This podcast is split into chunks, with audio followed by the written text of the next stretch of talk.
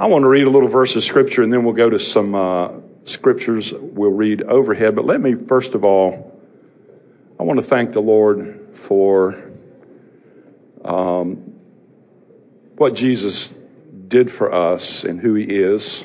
Obviously, we should be grateful.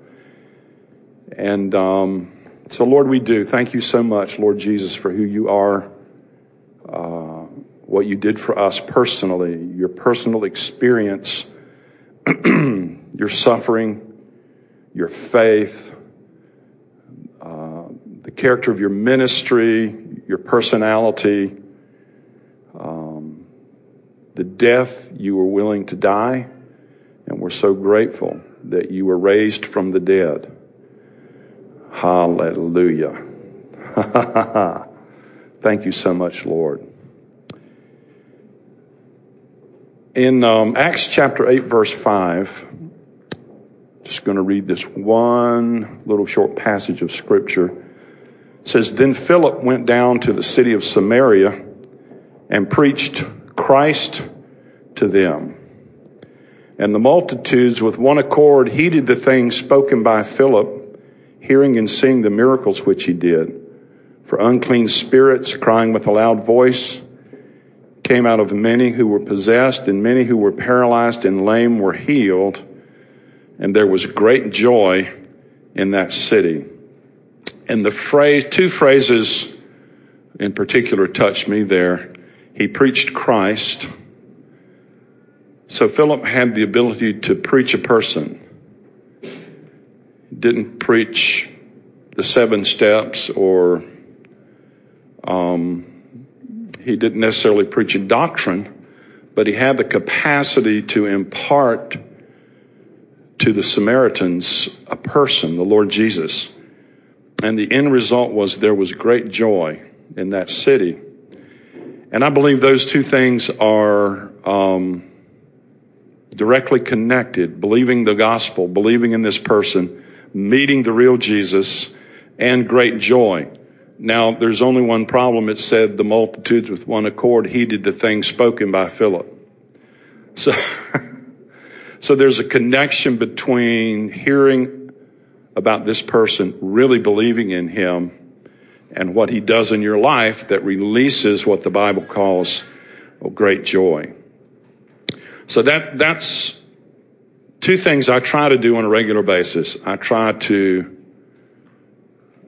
impart um, a vision or a presence or a, or a picture of who God really is, as opposed to just um, preaching a bunch of stuff.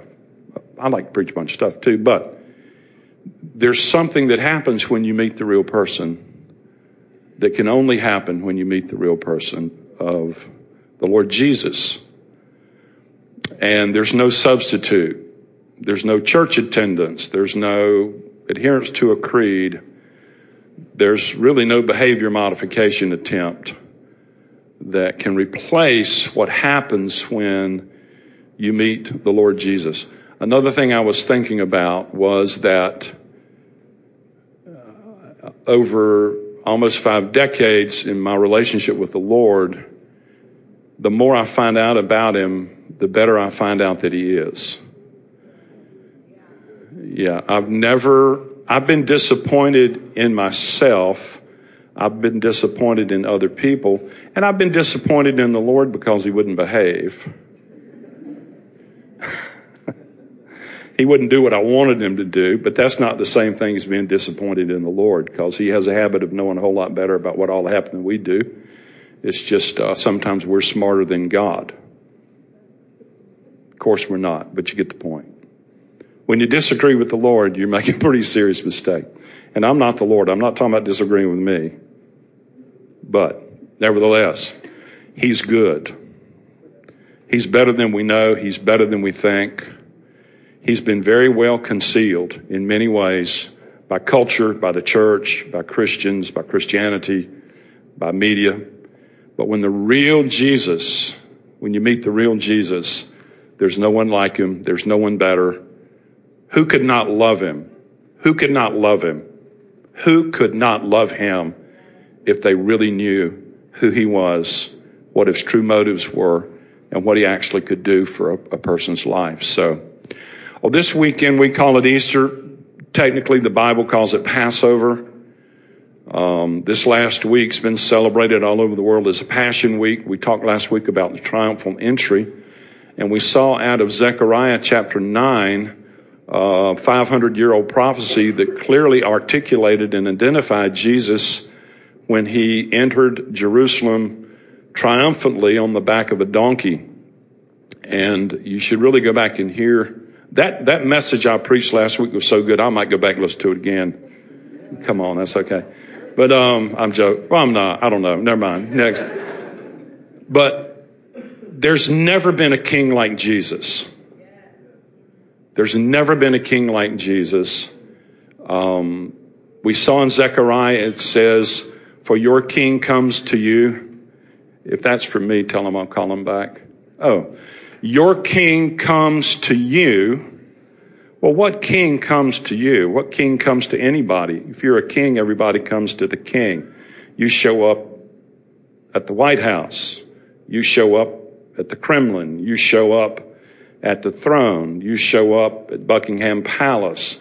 And then if you don't curtsy or bow or acknowledge or do something correctly, you're in, you're in big trouble. Well, Jesus comes to you.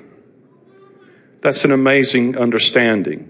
The God of all creation, the King of glory, the one who has no beginning and no end comes to you, but he comes to you on a, a, a donkey upon whom no one has ever sat before as master of nature, but in pure humility. He didn't come to us in a chariot. He didn't come to us on a noble steed. He didn't come to us with an entourage.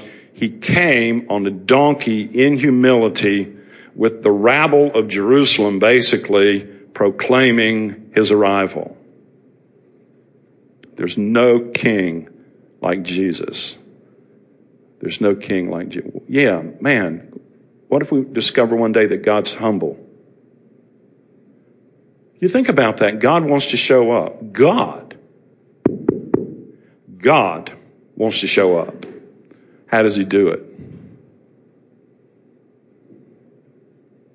If you read Isaiah 53, I spent four hours studying Isaiah 53, the first five verses the other day. Oh, I'm not even going to get to the Passover, I'm afraid, but uh, when when I'm just struck by how wonderful Jesus is when you really see. It says in Isaiah 53 he has no form or comeliness, and when we see him, there's no beauty that we should desire him. He's despised and rejected by men, a man of sorrows and acquainted with grief, and we hid, as it were, our faces from him. He is despised, and we did not esteem him. Now, that's not a picture of Jesus on the cross. That's a picture of Jesus in his humanity. doing a word study, it goes on to say, For he shall grow up before him as a tender plant and a root out of a dry ground. He has no form or comeliness. And when we see him, there's no beauty that we should desire him. Um, there was nothing about Jesus' humanity that was particularly appealing to people. He was basically born in a poor family. Um, we never know what really happened to his father, Joseph. Now, being a root out of dry ground, one of the commentators writes this that depicts the lowly and unattractive character of the small, though vigorous beginning of Jesus. The expression out of dry ground brings out the miserable character of the external circumstances in the midst of which the birth and growth of the Lord had taken place. The dry ground is the existing state of the enslaved and degraded nation. He was subject to all the conditions inseparable from a nation that had been given up to the power of Rome and was not only enduring all that misery, but was in utter ignorance as to its cause. That was Jerusalem or Israel. In a word, that dry ground was the corrupt character of the age in which Jesus grew up. And so when we say, when they, when the, when the uh, writer Isaiah wrote, we saw him and there was nothing in his appearance to make us desire him or feel attracted by him, it means he dwelt among them so that they had him bodily before their eyes, but in his outward appearance there was nothing to attract or delight the senses. He did not look like Brad Pitt. There was nothing about him attractive, out of the ordinary. Despised and rejected by men, a man of sorrows and acquainted with grief, and we hid as it were our faces from him. He was despised and we did not esteem him. Reading verse 3 again there. The impression produced by Jesus' appearance was rather repulsive. This, these are the commentators here. They're conservative commentators that are, are masters of the language of Isaiah 53. And to those who measured the great and the noble by a merely worldly standard, he was contemptible. He was despised and forsaken by men, a man of griefs and well acquainted with disease, and like the one from whom men hide their face, despised, and we esteemed him not.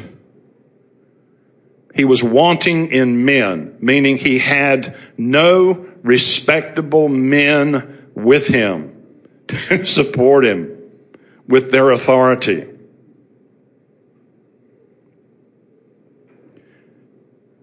They describe him in, in, in, in, this language as the one who takes the last place. That's Jesus. Jesus in his humanity. He did not have that little golden circled plate on the back of his head and that weird glow in the fingers that did weird. You know, those, that, no, no. Uh, he might even have been chubby. Who knows?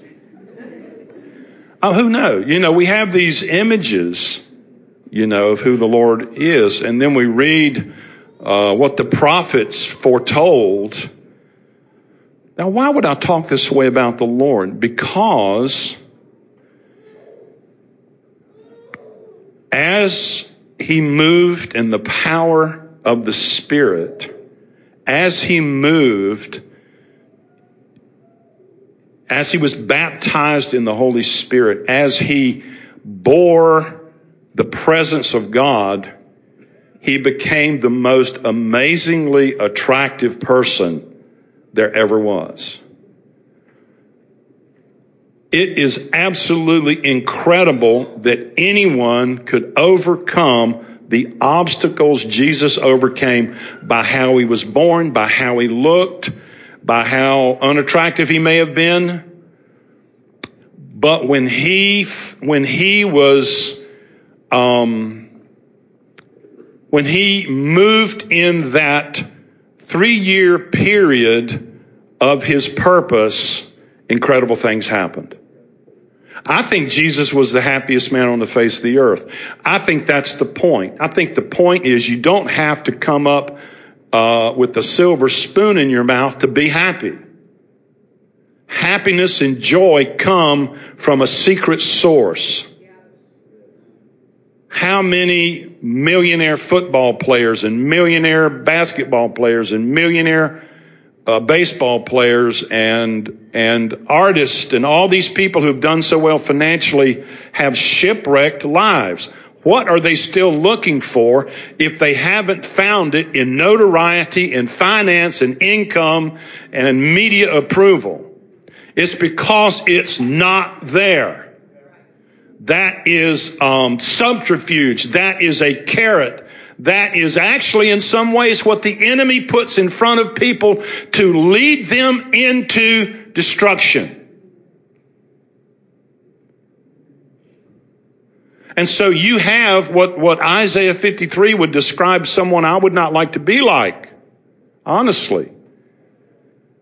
A disadvantaged Hebrew man born under spurious circumstances but he happened to be the only legitimate person alive in the world. That one man, Jesus, the only truly legitimate person. And yet born under circumstances where he would be criticized, scorned, looked down on, and yet he had such a relationship with his father, he did not depend on natural circumstances or situations to find his joy or to find his purpose or to find his strength or any of those things because he knew how wonderful his father really was.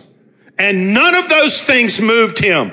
The Bible even says when he became popular, he wouldn't trust men because he knew what was in the hearts of men. What is that all about? It's about us. It's about opportunities we have to grow, to live, to thrive, to be joyful, to be courageous, to be successful, no matter what yesterday or any other yesterdays were like before today. When you meet the real Jesus and you get to know the Father in the way He can be known. None of that matters. It's, it's a lame excuse. Come on. Now, I'm sympathetic to lame excuses because those things form us and shape us. You know what I'm saying? But they're not really lame excuses. But what I'm saying is we have a connection with a person that can absolutely transform our lives. His name is Jesus the Christ. He knows what it is to face insurmountable obstacles and thoroughly and completely overcome. I really, I really, I really like that. Okay, I'm going to get back off that. Let's read some scripture together. First of all, go ahead and put the overhead up. In talking about Passover, why don't we stand up and read these verses together?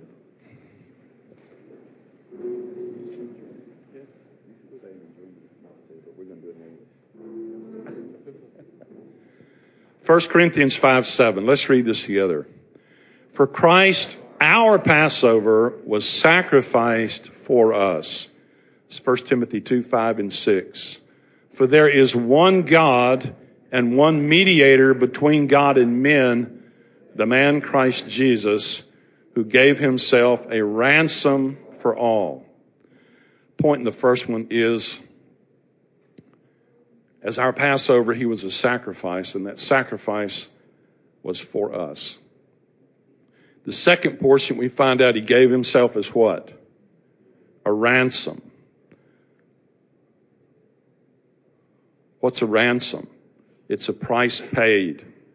It's, it's a redemptive price paid.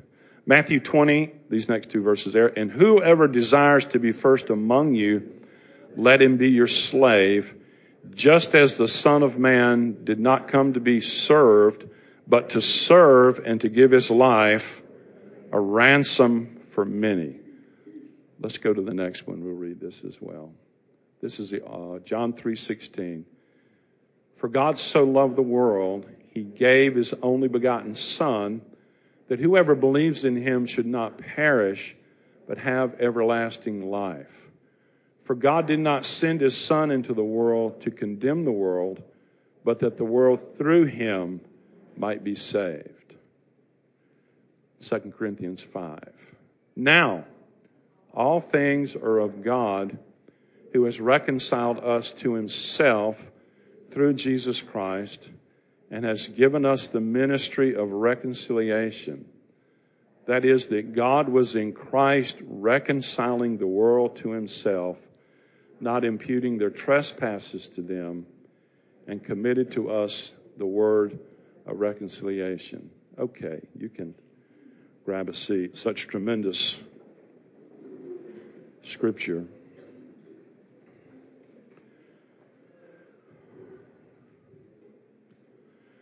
In thinking about the Passover, a lot of, I'm sure there's a certain number of us that don't know enough about the Old Testament understanding what the Passover was all about. And until you have some insight there, you don't fully appreciate who Jesus is. And so, in looking at the Passover, I'll give you a little bit of an overview of it. When a family brought a lamb to be sacrificed in their place, they examined it. it's interesting to know the lamb was being examined to see if it was pure because it was a pure sacrifice at Passover that was required. We're going to see why in a minute. But the interesting thing is, Linda Jones wrote this the other day. They didn't examine the family or the people who brought the lamb, they examined the lamb. Now, what that means is it shows you that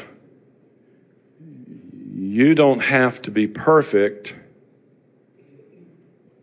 to get the results of what only a perfect person could obtain in the context of this Passover. And we're going to look at that in a minute.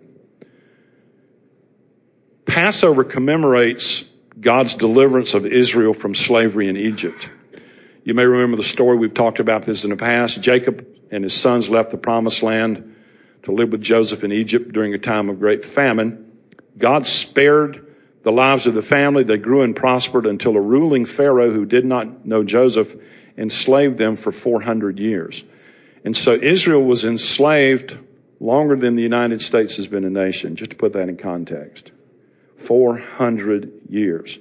We basically track our beginning to 1776, although we go back to 16. I think the lost colony was 1611, but basically as a nation, 1776. 400 years they grew to be about 2 million people. And the, the enslavement was a horrible experience. Probably worked seven days a week. Um, obviously taken great advantage of. And God heard their cries, and so he authorized Moses to go to Pharaoh and tell Pharaoh he had to release the Hebrews. But Pharaoh refused to do it for purely selfish reasons. The two million Hebrew slaves were free labor and basically the backbone of his whole economy. So he wasn't going to let them go. In response, God sent 10 increasingly dreadful plagues to Egypt to encourage Pharaoh to let them go. Darkness, locust, hail, boils, diseased livestock, flies, lice, frogs, waters became blood. That was a bad time living in Egypt. Yeah, you can laugh right there if you want to. The tenth plague involved a death angel that had authority to kill the firstborn of every house. Now, if you look at this from Egypt's perspective, it's pretty frightening to be on God's bad side, maybe. But if you look from God's perspective, he has a tribe of people from whom is to come the Savior of all humanity. And I believe the Savior even of people who died before Jesus came because the Bible tells us he went and preached to the spirits in chains, you know, so there's something interesting about all that. But God would stop at nothing to protect the lineage of the Messiah and in the process demonstrate historically the reality of redemption. You know, the whole Old Testament is really about one person, the Lord Jesus. If you can read it right, you see Jesus in every book of the Old Testament. So God tells Moses, go to Pharaoh, tell him, let my people go. Pharaoh says no. Here come the plagues. And the last one was the death angel. God instructed Moses that each Hebrew house should choose a spotless lamb, kill it, wipe its blood over the doorpost of the house. There were several other things. The way they they actually had a meal with um, uh, with uh, they ate the lamb and a number, number of things they did. I'm not going to get into. But it says in Exodus 12, 13, now the blood shall be a sign for you on the houses where you are, and when I see the blood, I will do what? Pass over you. So that's the idea of the Passover. The idea of the Passover is connected to deliverance from a wicked tyrant that comes through being protected in a time of danger being protected by having wiped the blood of a slaughtered spotless lamb over the doorpost of your house so that death angel passes over you. Well, he passed over every single house who followed those instructions, but the houses who didn't follow the instructions, the oldest male, man and animal died that night. Every firstborn animal and son died that night in every household in Egypt, but he passed over the households of all the Israelites when he saw the blood of the lamb. And finally, under this pressure, Pharaoh let God's people go. Now, let's make some application. Jesus is our Passover lamb.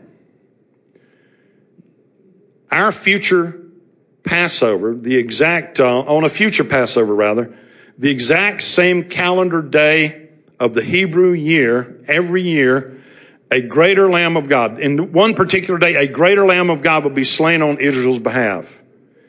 His blood applied to the doorpost of human hearts anywhere and every everywhere would likewise cover whosoever from death. That's the idea. The idea in becoming a believer in Jesus is you receive his sacrifice as the Lamb of God. You, re, you, by faith in Jesus, you acknowledge you need that blood, that sacrifice, that payment, that ransom to bring you into the goodness of God and into the power of God. God loves you no matter what. But there is this process you need to go through so he can demonstrate that love through the death of his own son. Now, it's important to notice and compare the facts of Jesus' life during the Passion Week with the actual Hebrew religious practices of Passover week. The Passover lamb was always selected on a specific day, every Passover. Exodus 12 instructs us that the Passover lamb is to be chosen on the 10th day of the first month. By the time of Jesus, only lambs from Bethlehem were considered eligible to serve as Passover lambs. So the lamb born in Bethlehem was chosen and brought into Jerusalem from the east down the Mount of Olives. How many of you remember in the um, triumphal entry, Jesus came down the Mount of Olives, entered the city through the sheep gate. Jesus himself came down the Mount of Olives on this very same singular day entered in through the sheep gate. On the tenth day of the first month, Jesus, the lamb born in Bethlehem, came down the Mount of Olives. As he entered, the people waved palm branches and shouted, Blessed is he that comes in the name of the Lord. Save us, son of David. By mass acclamation, Jesus is designated as Israel's Messiah. The crowds had chosen their Passover lamb. So the exact time the priests were choosing a lamb, the exact time they were bringing that lamb down the Mount of, Mount of Olives, up through the sheep gate, up to the temple, Jesus himself came that very same way. There are probably a hundred different characteristics of the life of Jesus that have been clearly articulated through messianic scriptures and different prophecies like this. Okay, the next thing they did in Passover, the priest, the lamb had to be examined. The Old Testament instructed that the lamb they chose had to be carefully examined for blemishes. Only a perfect, spotless, unblemished lamb would suffice for the Passover. After arriving in Jerusalem, Jesus went to the temple to teach. While there, Pharisees, Sadducees, Herodians, and the teachers of the law grilled Jesus with difficult questions, trying to trap him. Essentially, they were looking for any blemish that might disqualify him as Messiah, but no one could find fault with him. Why? He was without blemish. So the crowds had chosen their Passover lamb in Jesus. When he was tested and inspected and examined, he was found to be without blemish. As part of the Passover celebration, all leaven was to be cast out of every Israelite home. Leaven speaks of impurity. Each mother took a candle and searched out impurity, removing it from her house. This regulation still observed today. Passover is a time to cleanse every house. Every observant Jewish family carefully cleans their house before Passover. Every trace of impurity is removed. After Jesus arrived in Jerusalem, he entered the temple and cast out the money changers. This is probably the single most significant thing that got him killed. He was following the biblical instruction to prepare for Passover by cleansing his father's house.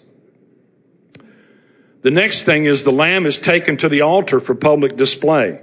On the morning of the 14th day of the first month at 9 a.m., the priests lead the lamb out, bind him to the altar, putting him on public display for everyone to see. On the morning of the 14th day of the first month, when all had been fulfilled, Jesus was led out to Calvary at 9 a.m. At the same time the lamb was being slain, Jesus being bound to the cross just like that lamb was. Jesus was nailed to the cross, put on public display at Calvary. Everything that happened to him during Passover week fulfilled and paralleled a celebration called the Passover that was instituted many, many years before. Well, the lamb was slain at a specific time. At exactly 3 p.m., the high priest ascended the altar. As another priest blew a shofar on the temple wall, the high priest cuts the throat of the sacrificial lamb and declares, It is finished. At 3 p.m. on that high holy day, at the moment the Passover lamb was killed, Jesus cried with a loud voice, What? It is finished. He gave up his spirit. In Greek, it is finished means the debt has been paid in full. I was thinking about um, a couple of Jesus' parables. One of them says, The kingdom of heaven is like treasure hidden in the field, which a man found and hid and for joy over it, he goes and sells all that he has and buys that field. You know, we are that treasure.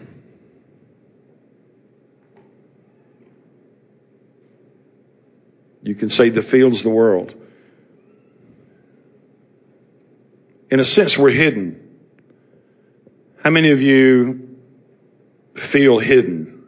Feel like your true personality's never really been released or come out. I think that's a picture there, but the kingdom of heaven is like this man who discovers what his heart loves. That's what a treasure is. And he is so happy he's found it, he is willing to buy the field by selling everything that he has. You know, I think when you look at the sufferings of Jesus, when you look at what he really did, he gave everything he had. The Father gave everything he had to buy us the treasure. He saw us as a treasure. But you know, there's something else here. I think in a way the Lord Jesus needs to become a treasure to us. And I think that treasure of who the Lord is has been very well hidden. There's so many ways it can be hidden. I think tradition hides who Jesus really is. I think there are things that we do that hide him. Our being offended can blind us to who he is. You know, being offended by Christians, being offended by Christianity, being offended by the church, being offended by people that you trust. Offense has a terrible power. It has a terrible ability to, to cause us to not see accurately the goodness of God. Some of us, um, the Lord has been hidden because the only kind of father we may have known was not, maybe not a good example of what the father is really like. I think the Lord can be hidden from us through our own disappointment. I know from resentment. All of those things are, have the capacity to to blind us to who God really is.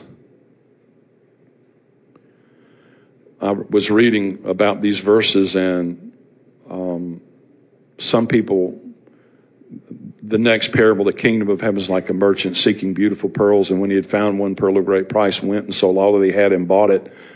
I think that's another picture of, it can be a picture of us, but it can be a picture, picture of the Lord. Um, we, we can't purchase salvation. I mean, the grace of God is a free gift. It really is. But believing in Jesus at the level he calls us to can be quite expensive. I was talking earlier about my great great aunt. Um, her best friend was her brother, and her brother died at the Battle of Spotsylvania Courthouse during the Civil War. And her brother was devout.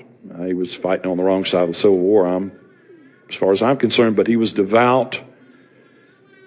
And my aunt, her name was Mary Galloway, she knew that if she didn't meet Jesus, she would never see her brother again.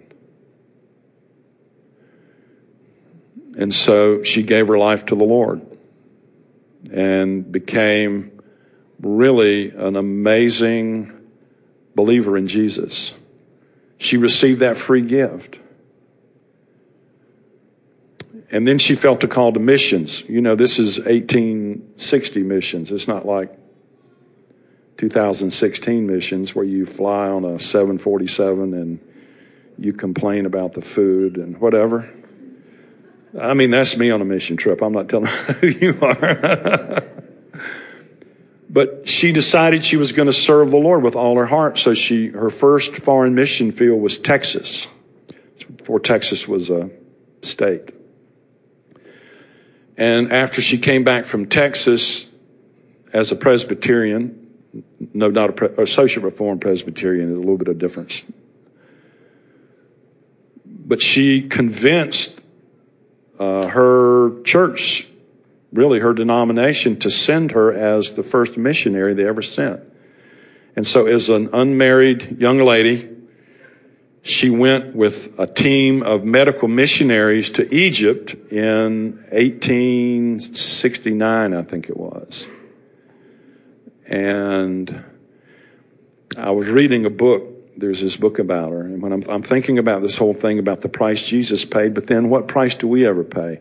We don't pay for salvation, but He may ask us to do things that can cost us a lot, but we'll only do them if we see Him for who He is, but it still costs something.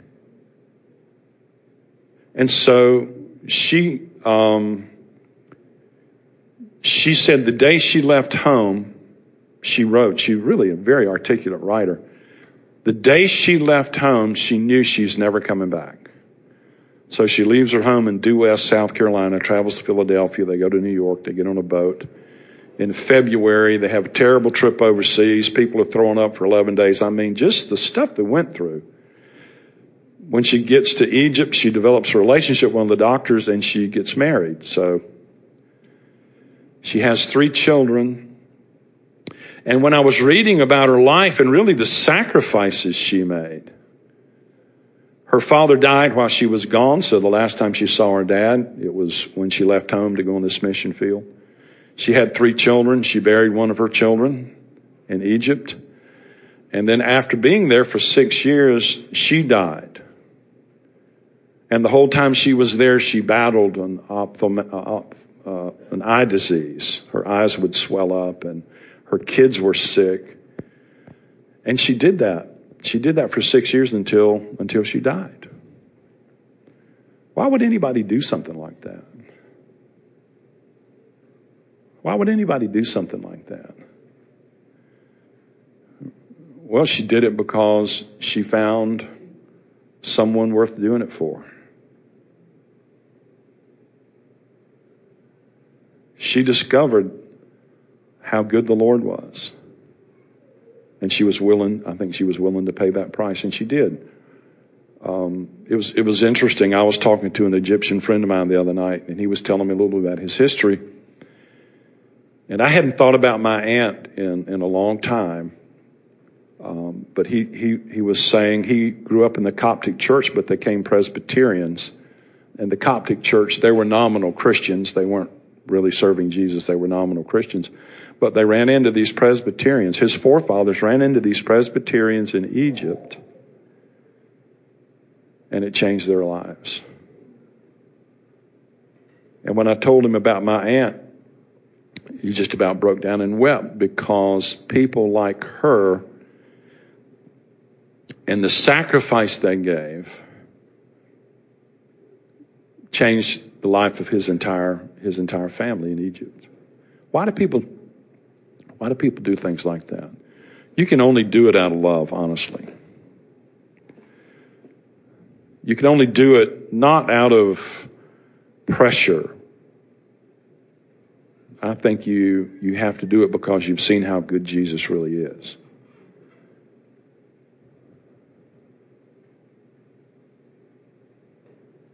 You look at the whole Passover. I, every every year about this time, sometimes other times too, I'll read through the Gospels and see the particulars about the sufferings of Jesus. How they would they they lied about him. How many of you have been lied about and you couldn't really defend yourself? How does that make you feel? Lied about him. They made fun of him. They spit on him. How many of you have been spit on? Nothing fun about it. I mean, they blindfolded him and slapped him and would say, Prophesy to us. Who hit you? I watched the Passion of the Christ just the other day, too, and I watched the scourging. I'd actually had a vision of Jesus being scourged. Um, it happened on John Mark's 22nd birthday. It's a strange story, but that's how I remember it that night of his 22nd birthday, I had this vision of Jesus being scourged. And I was so disturbed. What I saw in that vision so disturbed me, I could not think straight for two days from what I saw. And see, the truth of it is, he didn't do that for humanity. He didn't get the flesh torn off of his back for humanity. He, he wasn't beaten beyond recognition for humanity, for the human race.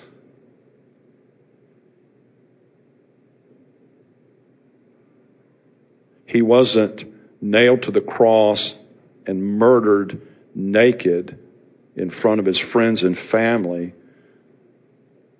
for the human race. He did it for you. You see, He did it for you. You know, when you stop generalizing and you make this specific and you see that what He did was directly related to how He felt about you, He did that for you. You don't go to a king, the king has come unto you. What kind of king? An arrogant king? a ruthless king, a vile king, uncaring king. No, one that comes in humility, who comes and allows himself to be shamed beyond belief and to suffer beyond belief. This cosmic suffering, and I use that word cosmic because it was, it was something surreal. It was something beyond human suffering when he bore in his body the sins and the sicknesses of humanity, the depravities he encountered and experienced. It wasn't a theoretical thing. It was an experiential thing he went through. If you've ever had a panic attack, Jesus had panic attacks. If you've ever been tempted beyond your capacity to stay righteous, he felt that feeling. He went through that. He bore the consequences, the feeling, the judgments, the condemnation, the guilt, the shame, the humiliation, the resentment, the frustration, all of those things he experienced in a way that if we understood, we would no longer yield or give into those things ourselves. If we fully comprehended what he did for us. He didn't do it for humanity. He did it for you. He did it for Matt. He did it for KC. He did it for John.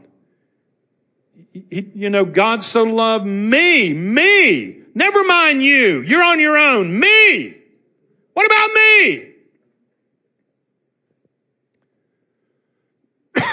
Excuse me.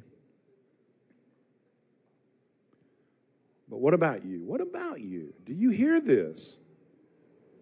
Galatians 2:20 in the in the book of Galatians it says Paul didn't preach he he set forth Christ crucified among them.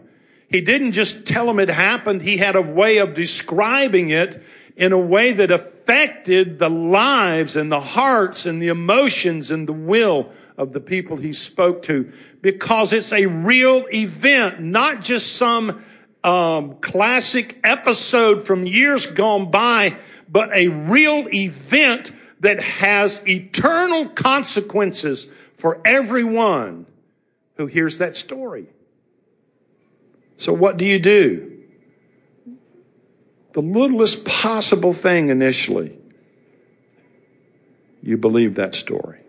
How many of you believe that story? I believe that story. I believe in Jesus. The real Jesus, the Bible Jesus.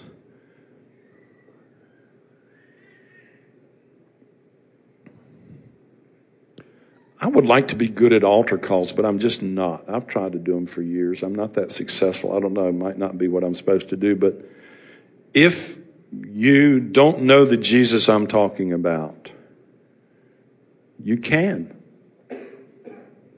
It's, it's beginning is as easy as falling off a slippery log in a rainstorm. You believe. Now, to believe, you may have to repent. You may have to change your mind. You may have to change your mind about whatever keeps you from believing. But the Bible told us God was in Christ reconciling the world unto himself. And the Apostle Paul's um, me or his modus operandi, how he went about it was he says it is though Christ is in me imploring, imploring, begging, if you will, you be reconciled to him. It's your choice. Jesus has to do nothing more for you to be reconciled to God. Jesus has to do nothing more for you to experience complete and total forgiveness instantaneously. The, the um, imploring of heaven is you be reconciled. Jesus didn't come to change God's mind about humanity. He came to change humanity's mind about God because God is good. I'll just do this. If there's anyone here today, we're not going to embarrass you. But if you've never received Jesus and what I've said has touched you and you want to, why don't you raise your hand? Just stick your hand up in the air. Because it's important to acknowledge. Is anyone here that wants to do that?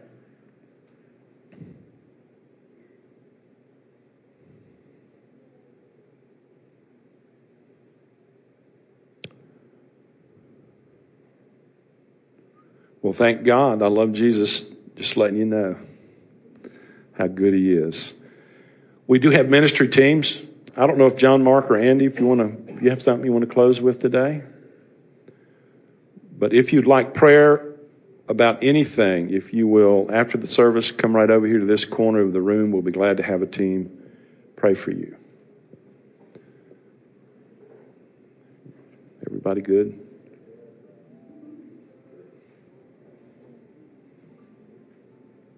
He's risen. He's risen indeed. Amen. Amen. Have a great weekend. God bless you, folks.